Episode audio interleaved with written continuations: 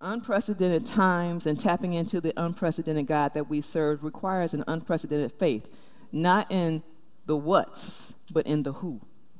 Praise God. Now, the meaning of the just shall live by faith, we've always heard that, has been misunderstood since the time of the Protestant reformers, and we'll talk about that in a moment. As a result, the testimony of the church has been weakened, and it's been weakened, weakened this way. We put more faith in our doctrinal beliefs than we do in the person of Jesus. Yes. And the end result of that is denominations have formed and separated us. Yep. And at the end of the day, there's only one thing that can ever unite us, and it's a person, and his name is Jesus. Jesus. Which is why in John chapter 17, his final prayer to the Father was that we would be one just as he and the Father are one. The only thing that makes us one is Jesus. Right. So what we've allowed is all of these different doctrinal differences to weaken the testimony of the church. The reality is we should celebrate more about what we agree on than allow what we don't agree on to separate us. So, agreement in doctrinal statements has been emphasized at the expense of righteous behavior. Mm. A true living faith is an active relationship with God that governs at all times, listen to this, what we are and what we do at all times. Faith is not merely a belief in theological facts. Faith is belief in a person and what he has provided for us.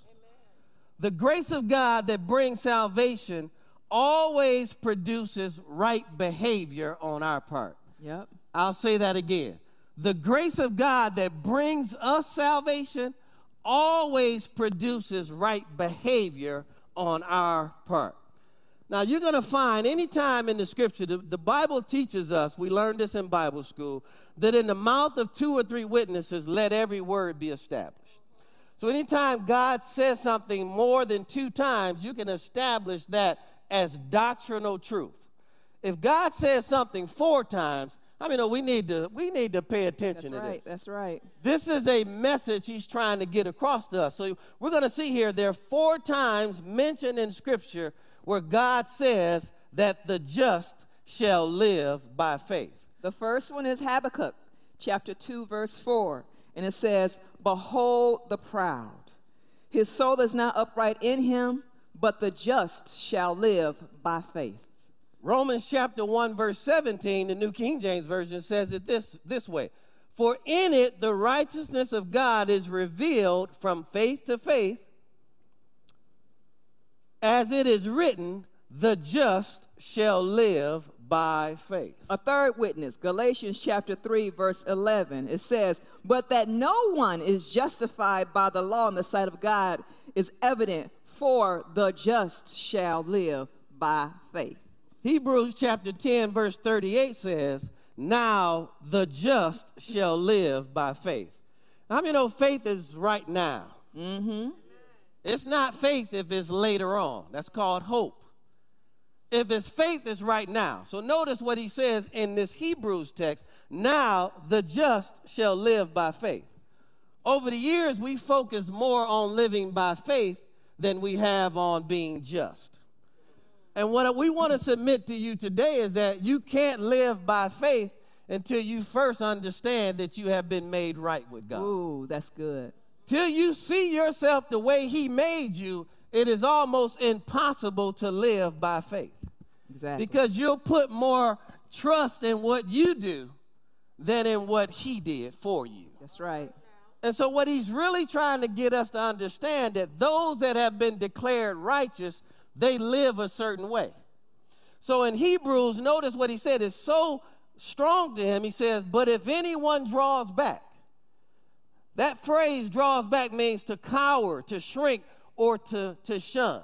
So he says, If anyone draws back from understanding that I have made them right with me, he said, My soul will have no pleasure in them. That's right.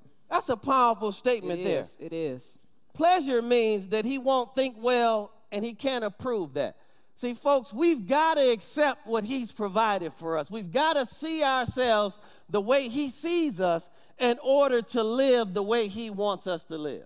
That's right. I am right with God right now. That is the highest form of faith is to know that I have a right relationship with God right now. Is that because of you? It, man, listen, I, listen. Yesterday, I, I'm sure I did something yesterday that in my own ability would disqualify me. Right. So that means that you're right with God because He made you right.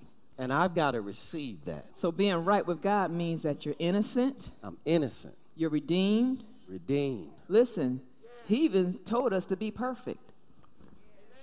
I just offended somebody. In Him, we can be perfect. Perfection is striving to be more like Him. So when we're made right, He says we are made right. We are, our identity has been redefined by who Jesus is, not by what we do. Gonna set a lot of people free right now. Mm. Go. So listen, there, I can pray for five hours straight, mm-hmm. and it won't make me more right than I am right now. Yes. This gonna mess somebody up. I can miss prayer, and it's not gonna make me less right than what I am right now. Ah, Uh, somebody ought to say amen to that right now. Because my righteousness is not in my behavior. My righteousness is in what he provided for me, which creates right behavior That's on my right, that's behalf. right. All right, let's keep going. Now, what is the meaning of the just shall live by faith? Now remember, we forget part A of that and we focus solely on living by faith. I cannot live by faith until I accept what he made me. As long as you think you're not worthy and, and, and you got to get this together, and, and when I get this together, then I'll, and, and when I stop this, as long as you keep thinking that way, you can never live by faith the way He designed for you to live by faith. The term just simply means righteous. An individual whose personality and behavior are acceptable to God. It's a legal judicial term meaning declared innocent. Mm. The moment you accepted Jesus Christ as your personal Savior, Lord and Savior, on the merit of what He provided for you through His death, burial, and resurrection, and that blood that is seated on the mercy seat right now, that that is the only thing that God sees when He looks at you. He sees the blood and the price that was provided for you. The moment you accepted Christ, God said, I have declared you innocent. yes. I don't care what you've done in the past. I don't care what you're doing right now. Come on, somebody. It doesn't matter what mistakes you'll make in the future. In my eyes, you are innocent before me. Amen. Now, the word live means to be, to think, to speak, and to act. The term faith means to love for, always seeking, reliance on, hope in, obedience to, and trust in God. Now, I like uh, putting all of that together. So, the just shall live by faith is defined this way. We're going to put all of that together. The individual whose personality and behavior are acceptable to God thinks, speaks, and acts as one who loves, seeks, relies on, hopes in, obeys, and trusts God. That's right. So then, let's flip the coin. Because I think it's necessary for you. I mean, it's so important that we believe it's so important that we get this as the body of Christ. So we're going to take, which is why we're going to take our time, but sometimes it's worthy to talk about the opposite side so that you have clarity and understanding of what, clearly what we're saying. So when we talk about the opposite of a just person, we know to be an unjust person, an unrighteous person, right? Someone that wears their guilt. Someone or the individual whose personality and behavior are not acceptable to God. That's we're just talking about just right now, the unjust, the unrighteous person. This person rejects redemption. This person stays in the place of guilt and shame.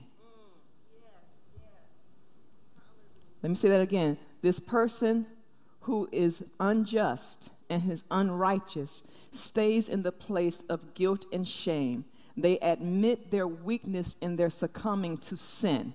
and has deemed that acceptable. So this person spends more time beating themselves up over what they did instead of celebrating what he did. Right. Mind you, the unjust person, doesn't say here. And biblically speaking, the unjust person, it doesn't speak to their beliefs. It doesn't speak to, you know, what they can quote and unquote with their prayer life or whether they're saved or not. But being declared just and being declared righteous means that you have, you have revelation and have escaped the bondage of sin. And it's no longer acceptable. So the opposite of that is the person who has accepted sin as a lifestyle and someone, something that's inescapable and have become, has become bound to the guilt and the shame that the enemy so conveniently shrouds, tries to shroud people with. Then let's talk about living by faith. The opposite of living by faith is to think, speak, and act as one who does not love, seek, rely on, hope in, obey, or trust in God. Which is why we, most uh, preachers, pastors, we emphasize having your own personal relationship with God. Because living by faith means that I pursue Him, I love Him, I desire to obey Him, I want to please Him. Not so that I can be faithful, but because of what He did and made me faithful. Now, this, you know, you know, when you think about it, we go all the way back to the garden and see being, when we're talking about the opposite of un, uh, of being just, being, uh, you know, when we talk about being unjust, when we talk about not living by faith or living in doubt, when we talk about, you know, the individual who has become comfortable and has be, uh, uh accepted bondage to sin, you know that that quote, God understands my weaknesses. he knows my He heart. knows my heart. He knows your heart. I ain't gonna go there. But so, but this goes all the way back to the garden. It's nothing new. Back to the garden, man and woman were perfect. They were God's perfect creation. And the enemy came along and said, But you still got to do something to be better. You still have to do something else to be better because who you are is not enough. Listen, when you accepted Jesus as your personal Lord and Savior, that was enough. And that was the road to start you on a relationship that every, everything you need in life is in that package. And you don't want to be the same Adam and Eve in the garden that believe that, God, you're not enough. When you accepted Jesus, when you accept Jesus as your personal Lord and Savior, He made you enough and He declared you righteous. He declared you just. He declared you innocent. He declared you redeemed. There are people in, I know someone, murder, drug trafficking, espionage, extortion,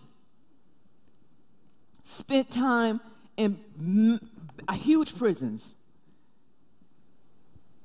yet got a revelation of this gospel and has lived free ever since to the point where somehow we don't know how, but God declared, God made a way where he got out instead of uh, serving the life sentence. There are people in prison behind bars living more free in their righteousness because of the revelation of salvation than there are people that attend church every Sunday. That's true. So it's important that you get that. When Habakkuk says in uh, chapter 2, verse 4, that behold the proud, for his soul is not upright in him, but the just shall live by faith. He's not comparing belief to non belief, he's not comparing faith to doubt. He's comparing and contracting faith and pride. Because, see, what pride does is it keeps your eyeballs leveled here. And it's all about what you do and about what you think and about your opinions and your righteousness and your, your, your, your good works. Pride. But he says here, but the just shall live by faith. In other words, they're humble enough to look up and say, I am nothing without you. I can do nothing without you. You are the air that I breathe. What is that song? That one, once, Let's let them sing. Let's leave that to the to the. No, I'm just messing with you. Go ahead. but when we talk about that, you are the breath in my lungs. When we talk about in Him we live and move and have our. Be- when we talk, He's hating on my skills. But y'all just keep encouraging me. I'm going to go back and read the, read the encouragement because I need it right now. But when we say, when he says, but the just shall live by his faith, he shall live by his faith. This expression says here that not that your faith can accumulate or can acquire a, a, a, more God, but that your faith, as you continue to believe in him, he fuels your life. He gives you life. Do you understand the dichotomy there? We're talking about two sides of the same coin. Yes, as I continue to develop my faith in hearing the gospel and, and my time with Him, yes, I, I get more revelation of who He is, but in that revelation, He also gives me more life. He gives me more, more sozo. He gives me more zoe. He gives me more of what he promised. Not that I have to believe God for that, but that in believing Him, He supplies all of that. Now, let's talk a little bit about what we're about to show you. We're about to show you a video clip, and I want to introduce somebody, somebody to you. It's been dead for a very long time, but yet he's so prevalent in the, in, in the movement of faith. His name is Martin Luther, and he was a, a huge, um, he, he was a theologian and a, and a scholar. Protestant reformer. Yes, and he was known as the father of the Reformation back in the early 1500s. He was born in the 1400s and, and, and became ordained in 1507, I think it was, as a Roman Catholic priest. And in that, he got deeper and deeper into the things of God, and Holy Spirit downloaded to him one truth. One truth is that our faith has to be founded in Christ alone. It cannot be founded in this this doctrine that they had developed called indulgences, all these rules and these and these tenets and and these and, and these laws. Because what the Roman Catholic Church had done is they had recreated the law. But Martin Luther said, no, not so. Not so. So watch this clip so you can get a better, better understanding of what we're talking about. This Is a symbol too. But is it God's supreme gift of his only son we adore? Or is it the splinters of the wood the rust of the nails that we worship. The crucifix makes the agony of Christ more vivid for the simple Christian. The little peasant with his prayer to St. Christopher for safe journey. The poor widow with her tiny Madonna. The soldier going into battle with his rosary. Yes, even the Duke with his noble gifts to Christ's church. Would you take all these away? Doctor, you the people's priest. You cannot afford to shatter their faith by tearing away its visible supports. As their priest responsible to God for their souls, can I afford not to? Symbols to inspire devotion, yes. But crutches to uphold a tottering faith? Doctor, whence all this sudden doubt? This is no sudden doubt, but a growing certainty. Dear Vicar, what little certainty I have you gave to me. You heard my sin. You sent me to Rome to fortify my faith. You sent me to Scripture to find my God. You brought me here to Wittenberg to preach his word. And here in my room, I've been preparing my lectures on the Epistle of St. Paul to the Romans. And here, I think I've found the truth at last. And when I found it, it was as though the gates of heaven were open to me. Romans 1.17. Justitia enim Dei. Justitia enim Dei, for the righteousness of God is revealed from faith to faith. As it is written, the just shall live by faith. And so? Worthy Vicar, do we find anything here of relics? By faith man lives and is made righteous, not by what he does for himself be it adoration of relics, singing of masses, pilgrimages to Rome, purchase of pardon for his sins, but by faith in what God has done for him already through his Son. Dr. Martin, if you leave the Christian to live only by faith, if you sweep away all good works, all these glorious things you dismiss as mere crutches, what will you put in their place? Christ. Man only needs Jesus Christ.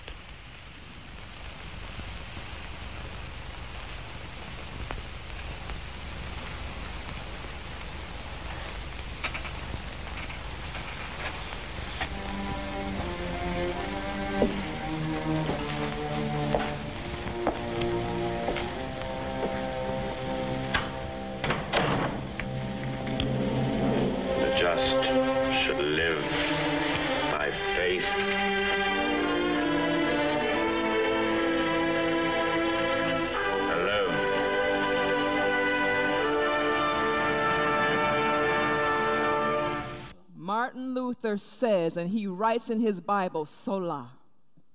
This German scholar writes in his Bible, sola, only, alone shall the righteous live, is by faith. And there he breaks the power of the Roman Catholic Church. He didn't believe in sacerdotalis and that only the priest or the pope could get to God. He believed that if you are Christian, you are a holy priesthood and you have the responsibility of going before the throne on your own and gaining the revelation of this truth that Jesus died for your sins and he has made you righteous before God so that you can walk in the fullness of what he has supplied for you. Martin Luther here made it clear that though he, I mean, mind you, this is a man who disciplined himself in the Roman Catholic Church. Not, I, mind you, I didn't say in faith. He thought he was acting in faith, but he was, a, he was disciplining himself in, the, in what he believed to be the Roman Catholic Church, the religion. Whether it was prayers, all day fastings, even enduring whippings to prove that he was faithful to God. But finally, God gave him this understanding that if he was to have God's favor, he had to understand that he was already made right with God. And that in God's sight, he could not achieve this of his own efforts. Nothing that he does makes him better to God. Because when God sees the Christian, he sees Jesus, and there's no greater perfection than Jesus. So, on this basis, because of their, you know, their religious or their good works, God can't base or can't fulfill who He is in the people.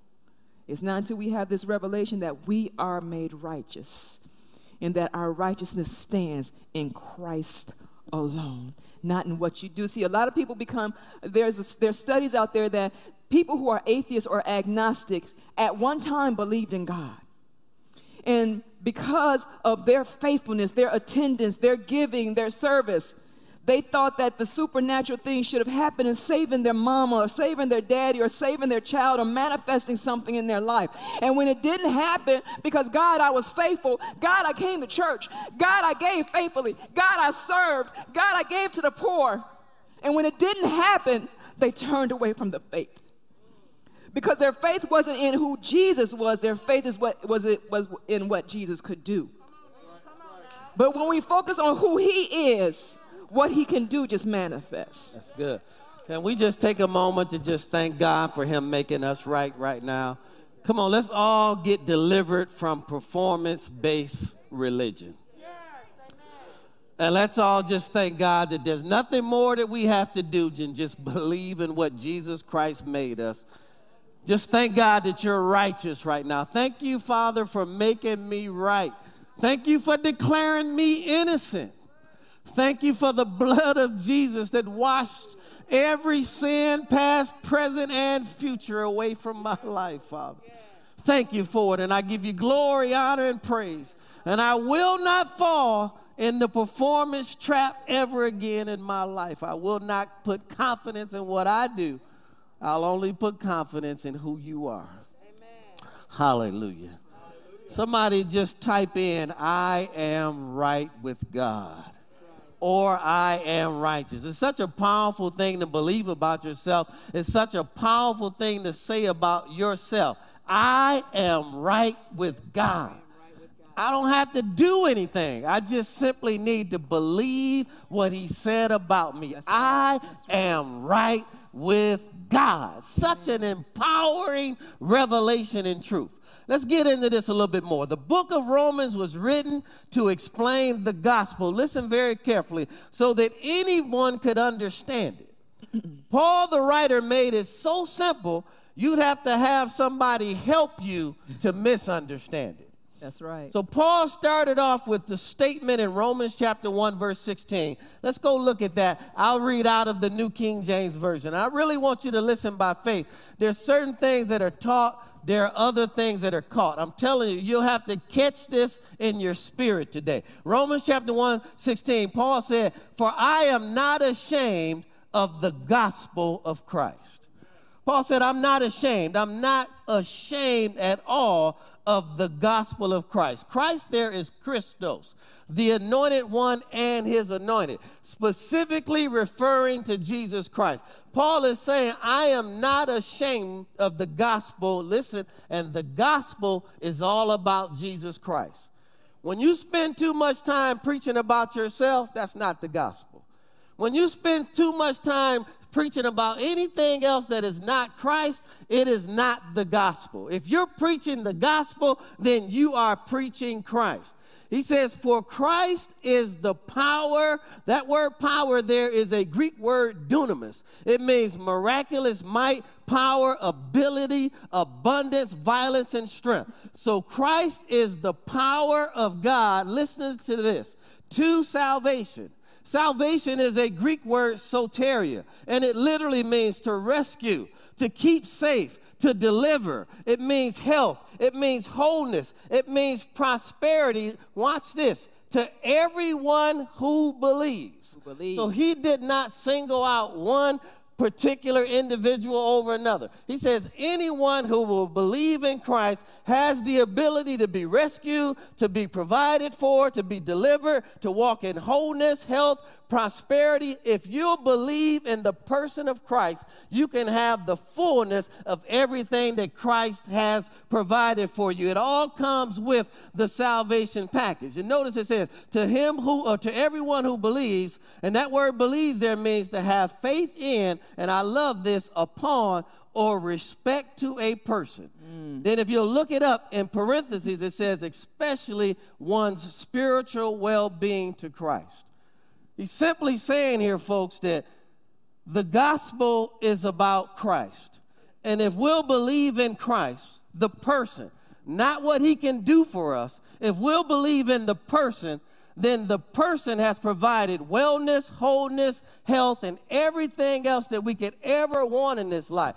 What's happened to us over time is we went after the stuff and forgot about the person. Mm. Not understanding that putting our faith in the stuff is what makes the stuff race away from us. Putting our faith in the person, what comes along with the person is all the stuff.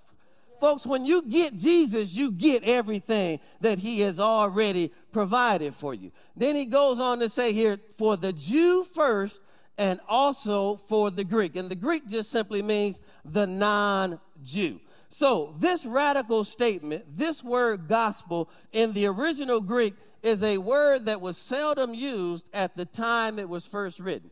See, they translated from the Greek over to the English, and a lot was lost because we're limited in our English vocabulary. But what the literal meaning here means of gospel, and this blessed me to learn this, it literally means nearly too good to be true good news when you start talking about Christ, sometimes it seems like it's just too good to be true. It's not that simple. It's just not that simple. It can't. I, I gotta do something. It gotta can't something. just be as simple as believing in Christ. I gotta do something. all the way back to the garden. It's not this simple. I, I got to have more than just what this looks like. So this refers to news that was so awesome, nothing really justified using it. That's how awesome it is. And I don't know, as I stand here and think about it, it's awesome to know that God loved me so much that he sent his son not to just go to the cross, but to die, to be raised from the grave, so that I can stand before him whole, holy, perfect, and right with God. That is too good to be true. And all I've got to do is believe that. I don't have to be perfect. I can't give enough. I can't pray enough. There's nothing I need to do but just simply believe in what he has provided for me. Let's look at it a little further. Paul said he was not ashamed of the gospel. Why? He said, For it is the power of God unto salvation. The gospel is the power of God. Christ is the power of God. Christ is salvation to everyone that'll believe in him. to the Jew first and then also to the Greek or non Jew. So the gospel is the power of God. Now listen to this. And the power of God is the grace of God. Mm-hmm. Oh, Lord. And the power of God is the grace of God. Let's look at that. Go with me to Acts chapter 20, verse 24. Acts 20, 24 in the New King James Version says, Paul said, But none of these things move me, nor do I count my life dear to myself, so that I may finish my race with joy and the ministry which I received from the Lord Jesus. What is that ministry, Paul? To testify of the gospel of the grace of God. Let's look at Galatians chapter 1, verse 6, New King James Version. Paul said, I marvel that you are turning away so soon from him who called you in the grace of Christ to a different gospel. What Paul spent most of his time doing was trying to get those converted Jews from commingling their traditions, kind of similar to what Martin Luther was showing us in that uh, video there, from commingling the law and all of their traditions with just simply believing in Christ. And that was very difficult for them to do because sometimes it's the tradition of man that what makes the word of God of none effect. But at the end of the day, folks, you cannot have anything greater than Christ. There's nothing that you can do that's greater than what He's already provided for you. You know, what's interesting, babe, was, as I was preparing for this, you know, the word there, another, in Galatians chapter 1, or it says New King James are different, but in the King James it says another, is actually the word heteros, the Greek word heteros, which means man made. So G- Paul is saying that I'm perplexed. Yeah that after you've experienced the grace of God and, you've, and you, you, you hear this gospel, that you've so quickly turned to this man made, mind you, he calls it gospel. And he calls it this man made or this different or another gospel because in this case, it really is too good to be true. You, you really don't need all this here stuff that they're saying. It's not going to get you what you think is going to get you. It's going to get you frustration. It's going to get you depression. It's going to get you anger. It's going to get you offense. That's so good. So Acts 20, 24 and Galatians 1, 6 both use the terms gospel and grace interchangeably. Mm-hmm. So it's saying that when you understand the gospel or the grace of God, it releases the power of God in your life. Let's look at it another way. Anytime you see things from his perspective, it releases his power into your life That's right. When you see things from your perspective, it releases your ability into your life, which creates frustration, depression, depression, and all the rest of the thing. Because we start believing, I did this, I did that, I do this, I do that. And how many know anytime that we get into that, the Spirit of God and the power of God exits that, that type of thinking. And the moment we get over into what he did in Christ, you died and, and you raised from the grave and you're good and it's your power and your ability that releases his power into our situation to manifest what it is that we're believing God for. Exactly. And it manifests life, not just a good life here on earth, but eternal life, which is the ultimate obtaining in the salvation message. The next verse, Romans chapter 1, verse 17, it says, For in it the righteousness of God is revealed from faith to faith. As it is written, the just shall live by faith. In other words, as we continue to increase in our faith, the power of God is present in us to fuel that faith onward and upward. We can't just mentally ascend. Because, see, faith will make you look foolish. Faith will make you look unusual. Faith right now, the Christian has to be a beacon of light, which means that you have to stand up against the current. It means that you're going to have to be okay with discomfort. It means that you might be compelled to say things that are contrary to popular belief. It means that you're going to have to dig into the truth of a slogan instead of just adopting a slogan because it sounds good. That's what living by faith is all about. And what he is saying, I love the way the Passion puts it. The Passion says, This gospel unveils a continual revelation of God's righteousness, a perfect righteousness given to us when we believe. When we believe, when we are firmly persuaded, we, when we are solidly convicted, when we are morally staunch on this person called Jesus. And it moves us from receiving life through faith to the power of living by faith. This is what the scripture means when it says we are right with God through life giving faith. And so, does this mean that you have a license to sin? No, No, you know, he, he, he said, last we heard, don't nobody need a license to sin. Sin is just rampant, right? But notice that righteousness is not revealed by what you do. There are people that just messed up yesterday, made righteous this morning, this afternoon, whenever, later on in the week, made righteous in their renewed dedication or their salvation. And God sees nothing from yesterday. So it's not that it's not that we are counted righteous from deed to deed. It's revealed from faith to faith. Here's, here's a really good piece of information for you. Sin won't stop the power of God for salvation in your life, but trusting in your own good works will. Ha! How about that? Sin won't stop the power of God from manifesting in your life, but your own good works and your faith in that will. So that's what righteousness of God is really all about. It's revealed from faith to faith as we increase in who in, in our revelation of who He is and truly trusting in Him. Then we can't help but to be overcome and shrouded by what the other stuff that comes along with it. All right, go with me to Ephesians chapter 2, verse 8. Ephesians chapter 2, verse 8. Let's look at that. That's good, babe. So sin won't stop the power of God for, for, for salvation in our lives but believing in our own good works will stop the power of God from working in our That's lives. right. That's so good.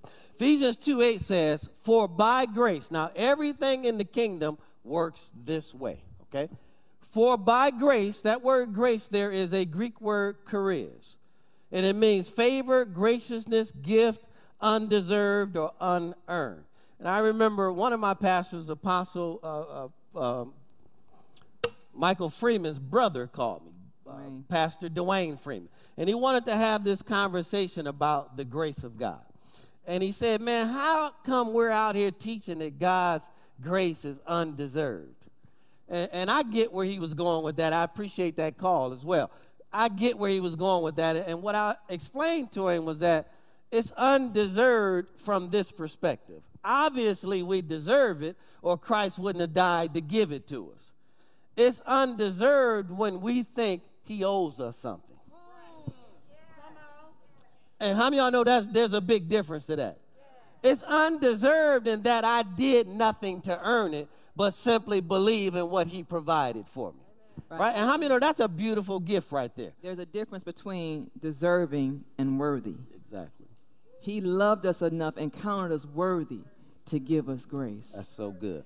So, so for by grace, because the argument is always which one came first faith or grace. I'm coming to tell you today, grace came first. That's right. That's right. It's what he did and then how we responded to it. That's right. Where we've been getting wrong is what we do and we want him to respond to it. That's so good. So don't miss that because we're going somewhere with this. For by grace, right, you have been saved, sozo, delivered, protected, healed, preserved, right?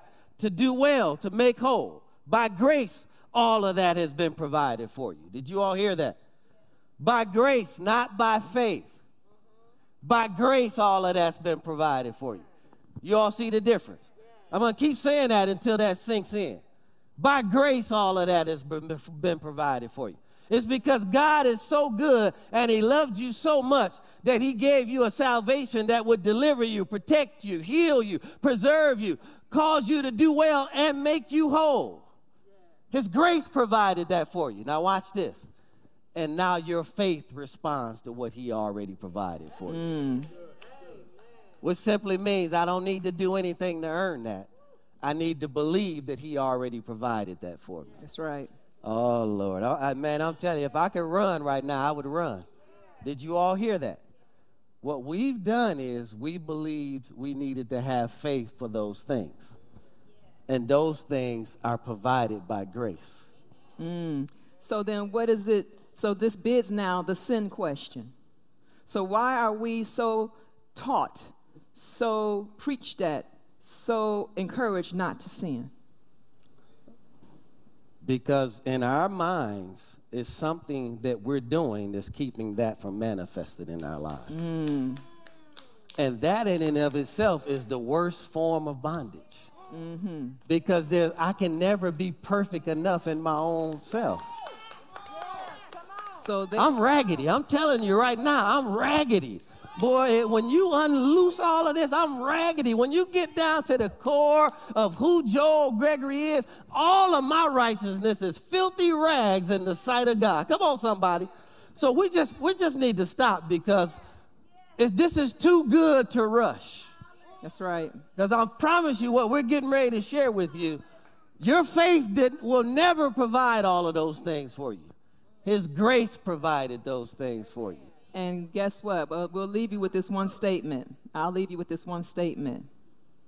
Everybody on earth, believer or non believer, Jew or Gentile, saved or unsaved, everybody in this earth knows that they're raggedy. You don't need anybody to tell them that. Don't need anybody to tell you that. You know that you're raggedy. We all know that we're raggedy. We'll talk more about that later. That's why people don't want to come to church. Because we keep reminding them of how raggedy they Keep are reminding them of how raggedy they are. and what they need to do to get right y'all, with y'all need to stop living together. You don't think they already know that? Why don't you tell them about how good God is and what his righteousness has provided for them?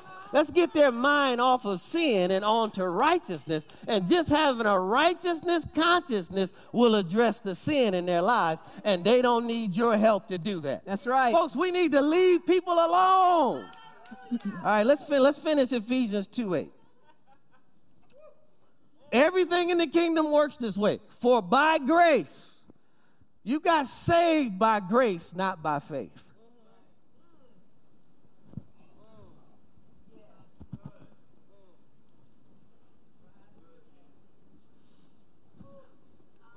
Yes. That's, I know that's, that's why I'm just letting that sink in for a little while.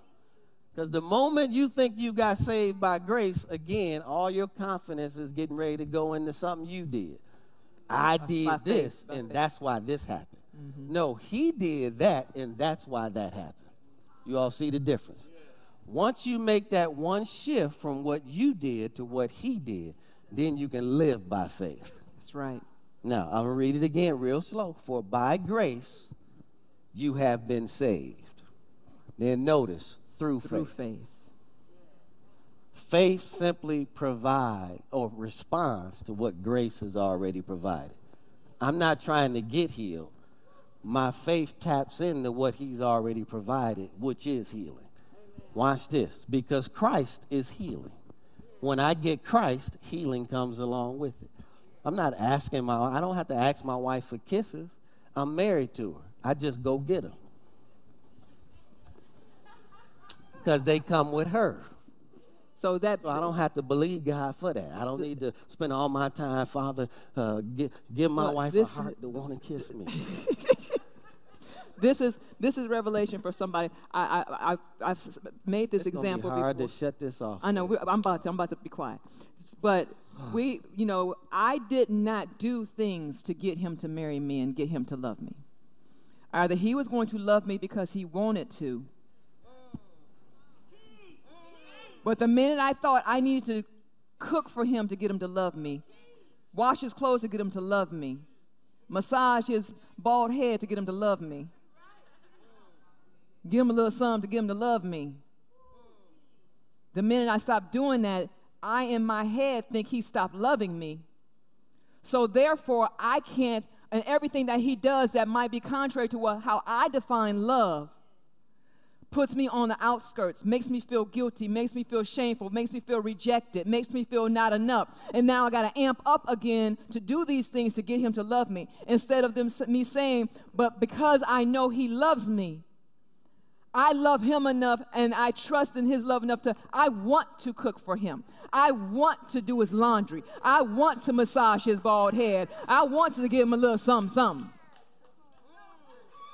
I'm responding to his love. I'm not doing it to get his love. Wrap it up, baby. You want to give me a little something, something? You want to? Want to. And, and that want to makes it better. Because if it's nah. anything different, then it's abuse. It's, or, it's- or it's not enjoyable. Yeah, if it's anything different, it's abuse. And if if- I got to do something to get God to love me, if I got to do something, keep performing to get Him to love me, then this is abuse. Because He'll use my lack of doing. Listen to me now. He'll use my lack of doing to make me feel insufficient. And it's that insufficiency that I'll now succumb to my own way, His way, sin. And we can go on and on. We're going to drive this point home. We are going to drive this point home. For by grace you have been saved. See, anytime you insert something more than that, you're in trouble. I'm saved because God is good. Yes. Did you all catch that? Right? Through faith. So my faith has responded to what he's already provided. Mm-hmm. All right. I got to get on. I just gotta stop. Yeah. Th- then he gotta emphasizes, and that not of yourselves. See, move self from the equation. It is a gift from God. Last verse, Romans 3:22, New Living Translation. I can't, it's hard. Somebody say, shut it off, Pastor. Somebody say, shut it off, Pastor. Some, some, so- somebody say, turn the faucet off, Pastor. I'm telling you, I got born again studying this. I rededicated, I'm answering my own altar call today. I'm rededicating my life to living by faith. Come on, somebody. Glory to God. Hallelujah. God is so good. The gospel is too good to be true. All I've got to do is believe that Christ is who he said he is, and all of this comes along with that. Romans 3:22, New Living Translation says, "For we are made right with God by placing our faith in Jesus Christ." And this is true for everyone who believes, no matter who you no are. matter who we are. I want to invite someone today to be right with God through believing in Jesus Christ. I want you to take the sum total of all of your life experiences and say, you know what? I've lived X amount of years trying to do things my way. And you probably see the result of that. Christ sent us here today to free you up from yourself and to put your faith into something greater than yourself. Faith is a person, it is not a formula. It's not three steps in a poem. It's not do this and then he'll do that. Faith is a person, and his name is Jesus. That's right. If you want to have a personal relationship with God through his son, Jesus Christ, and then once you respond to his grace and his goodness by faith, then within that package is healing, deliverance, preservation, rescue. Everything is in the salvation package. You don't need to work to get what he already provided for you, it comes with Christ. So if you're out there today and you want to make Jesus the Lord of your life, if you're out there today and you're just out of fellowship, you got away from God, you got caught in the performance trap, and you're saying, I want to get free from that. I just want to come back and restore my relationship back with God. You want to rededicate your life. I want to pray with and for you. If any one of those two invitations describe you today, would you just repeat this simple prayer after me right where you are right now? Just lift up one hand towards heaven or just place your hand right over your heart and repeat this prayer after me. Say, Dear Heavenly Father, Dear Heavenly Father, I believe I believe that Jesus Christ Jesus Christ is the Son of God. Jesus Christ, you are enough you are enough for me. for me. I believe I believe that you died, you died, rose from the grave, and you are alive right now. and you are alive. Lord Jesus, Lord Jesus. come into my heart and save me now. Save me now. And I thank you that all my sins My are forgiven, and I am right now in right relationship with God in Jesus' name. praise God. Somebody just rejoice. Come on, let's give God glory for that. Thank you for making us right with you, Father. We give you the glory, the honor, and the praise for every soul that prayed that prayer sincerely from their hearts today. We believe that someone prayed that prayer sincerely. We've got a couple of ways that you can respond. Follow the information that's on the screen right now. We also have live ministers. There's a phone number that'll go up. Live minister will give you a call and, and answer any question that you may have. If you fill out that Connect card, we assure you that your information will remain private. We will not give that to any other source out there. It will remain private in our care. And then finally, if all you can do is just type in, I prayed that prayer sincerely from my heart. Just type that in, and our social um, uh, social media ministry will follow up with you accordingly. Just type in, I prayed that prayer sincerely from my heart. Thank you so much for watching our online service. We certainly don't take that for granted. And if you enjoyed today's message and you want to get connected with us, we encourage you to become a part of our online community. That's right, and you can do that by subscribing to our YouTube channel, sharing this video with a friend, and following us on social media. Don't forget to meet us right here on this channel every Sunday for our services. If you desire to help us reach more people just like yourself and advance the kingdom of God, then click the Give button now. This will allow us to connect more people to God, their families, their purpose, and their communities. Thank you again for watching our service on today, and We'll, see you next week.